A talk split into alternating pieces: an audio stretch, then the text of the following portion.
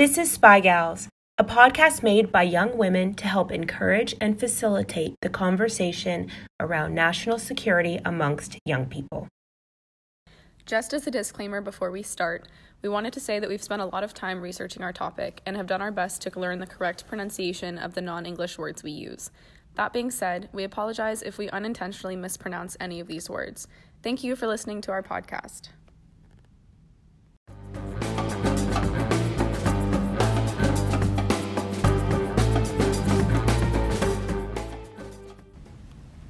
I'm Alex. And I'm Sarah Beth, and today we're going to be talking about terrorist groups and how they're related to failed states. So, research has shown that countries considered weak, fragile, or failing have an increased presence of terrorist groups and terrorist attacks.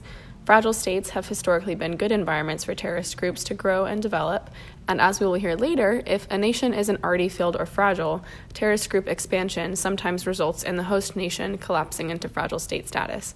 So, Alex, what exactly is a fragile state? So, a country is declared as fragile when the government can't control the people and territory, they are unable to protect their own boundaries, and the government is completely unsuccessful. The United Nations declares a country a failed state. The top fragile states of 2019, as established by the Fragile States Index, are Yemen, Somalia, South Sudan, Syria, the Congo, the Central African Republic, Chad, Sudan, and Afghanistan. There are several ways that terrorist groups can gain traction in fragile states. Because fragile states usually have corrupt and ineffective law enforcement, the groups are able to organize, train, plan logistics, and set up networks with little to no interference from the government. The groups are able to exploit what are known as stateless areas, or regions of the nation that aren't policed at all, as was the case in the creation of the Taliban in Afghanistan. Failed and fragile states also typically have a large pool of potential recruits. The people in the country have no faith in their government, so they turn to extremism to solve their problems. This is called basic human insecurity by terrorism experts, and they define it as a lack of infrastructure, making the communities and networks in terrorist groups more appealing. So, today we're going to focus on terrorist groups that came out of the Soviet war in Afghanistan, which led to the collapse of Afghanistan into fragile state status. In 1978, a Soviet backed communist government took power in Afghanistan. Anti communist Muslim rebels quickly began to fight back against the communist regime, so the Soviet Union entered Afghanistan to support the government. The rebels, called Mujahideen or Holy Warriors, rose up against the Soviets and their puppet government, and the country erupted into civil war the government against the people. The first group we're going to be discussing today is Al Qaeda. Responsible for the September 11th attack and many others, Al Qaeda is one of the most recognized terrorist groups in the world. However, the average person probably doesn't know how the group got its start.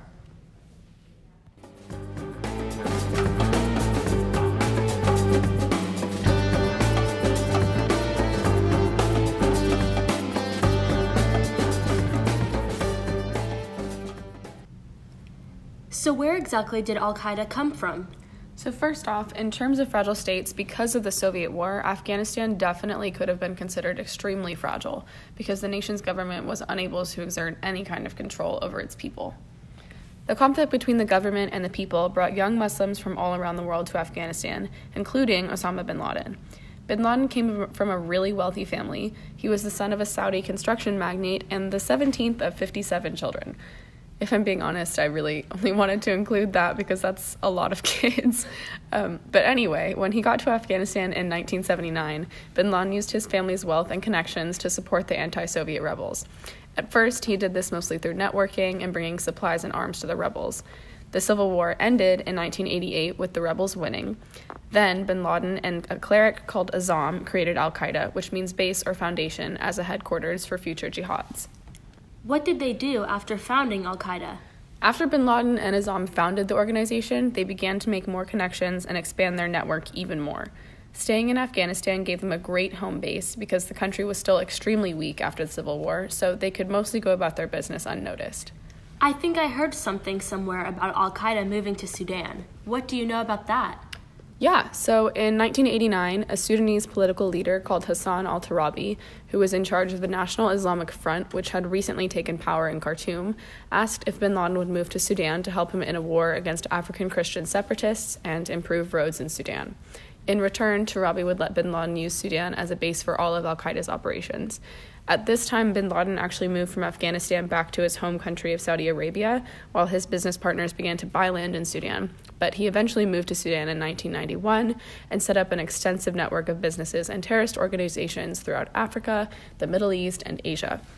Sudan which was engrossed in a civil war from 1985 to 2005 and considered a fragile state, was the ideal place for Al Qaeda to organize, expand, recruit, and train because of the turmoil in the state and the large pool of recruits. Interesting. And Al Qaeda eventually moved back to Afghanistan in 1996 after the Taliban took power and offered them refuge. The group began attacking in 1992 with the bombing of hotels in Yemen culminating with the September 11, 2001 attack in New York.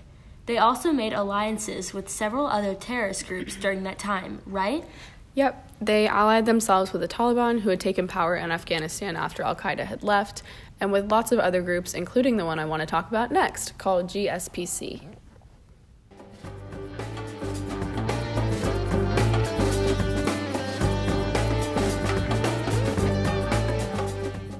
GSPC is based in Africa, right? What's the backstory behind their emergence? Okay, so by January of 1992, there had been five years of calls from Algerian youth for reform of the government's leading party, the National Liberation Front, or FLN.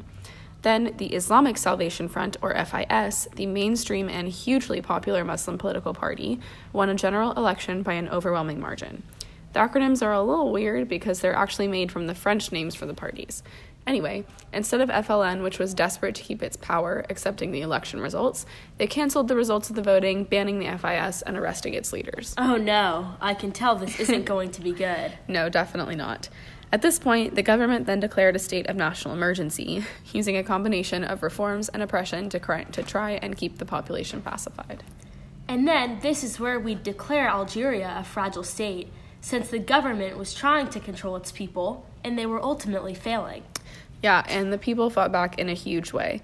The ban on FIS led to the creation of several Islamic extremist groups, including the Armed Islamic Group, or AIG, that wanted to destroy the current government and establish an Islamic State.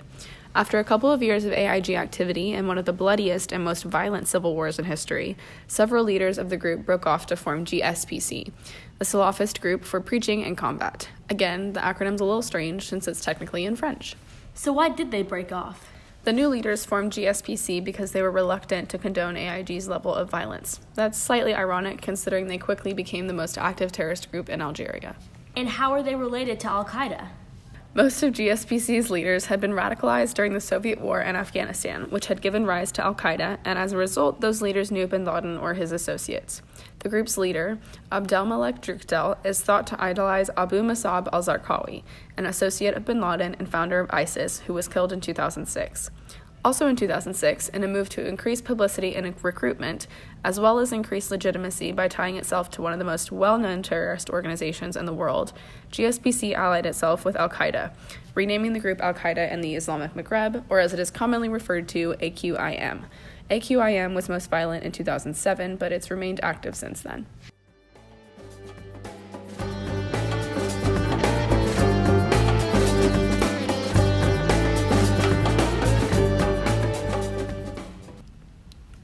Okay, so now to go back a little bit, we are now going to be talking about another one of the most powerful terrorist groups. It is the Taliban, and they emerged in August of 1994, 15 years after Al Qaeda originated. So, how exactly did the Taliban rise to power? After the Soviet War, the victor of the conflict, the Mujahideen, brought back their ruling to Afghanistan. But as it turns out, the ruling of the Mujahideen was actually extremely harsh. When the people of Afghanistan began realizing how bad the situation actually was, a group, first as a small group of students, emerged who were angered by the chaotic rule of the Mujahideen. They then became known as the Taliban. That's so interesting. I had no idea that the Taliban emerged from such a small number of people. What was their main objective? They mainly wanted to restore peace and security, which at the time made sense because the reason the Taliban came to power was because they were fed up with how the Mujahideen was ruling their country at the time. The fact that their mission, however, was to restore peace is actually super ironic because they began conducting extremely violent attacks almost immediately. Really? When and what was their first attack? The first attack was in August of 1994. The Taliban marched and captured the city of Kandahar. Their actions were so powerful that after this conflict, Kandahar became the capital of the Taliban government. Oh, wow. Yeah, it's pretty scary the amount of influence they had. By 1998, they had achieved so much destruction that they were in control of nearly 90% of Afghanistan. That's crazy. I can't believe they could do that in a country that has 250,000 square miles of territory. Yeah, like Al Qaeda, the Taliban was ready to destroy anything and everything in sight. Moreover, they had been maintaining an alliance with Al Qaeda during this time. After 9 11, the Taliban gave refuge to bin Laden. Obviously, problems emerged from this. When the Taliban refused to give up bin Laden, the US began bombing Taliban military sites. Thus, the Taliban was ultimately ousted from power on October 7, 2001, by the US military. Since the US removed the Taliban from power, they've had a resurgence, right? Yes, that is right. Unfortunately, more recently, the Taliban has had a resurgence, and violence in Afghanistan has reached the high level it was in 2001. Recently, they have conducted attacks on Kabul, and in 2012, they raided NATO's Camp Bastion base. The United States is currently holding 10,000 troops in Afghanistan. So, what's going to happen now? In 2018, the Taliban and the United States had their first meeting together and have continued to attempt to establish a relationship. The discussions focused on the United States removing troops from Afghanistan. The United States hoped that eventually the Taliban would get to the point of being willing to negotiate with the U.S. government. In July of this year, the U.S. achieved their goal and convinced the Taliban to do so. In early September, the Taliban and the United States had nearly come to an agreement when the Taliban attacked and killed a U.S. service member in Kabul. From that point, a meeting between the top U.S. and Taliban government officials was officially canceled. I also remember learning that the U.S. actually supported the Taliban. Is that true? Essentially, however, it's a little more complicated than that.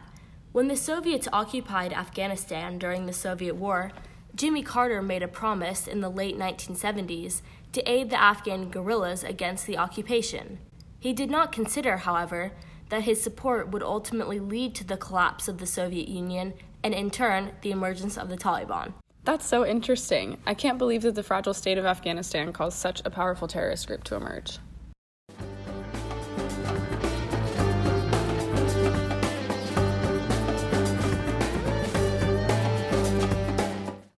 After conducting a lot of research, Sarah Beth and I definitely agree with the fact that fragile states lead to the emergence of terrorist groups. Our question now is how is the United States addressing this issue? Is the U.S. government taking a stand? We investigated possible answers to our questions and discovered that in 2003, after multiple terrorist groups appeared in fragile states, the CIA identified over 50 lawless areas around the world that could be prone to illegal activity, and then began to investigate those areas in the hopes of preventing any more terrorist groups emerging in the midst of fragile states. And after this, Secretary of State Colin Powell established the Office of Reconstruction and Stabilization within the State Department, which worked with the National Intelligence Council to identify states at risk of collapse where the United States could begin conflict prevention early on before the states collapsed. Evidently, the United States is addressing the issue of fragile states and how they relate to terrorist groups. Thank you so much for listening to our podcast. We really hope you enjoyed it and learned something too.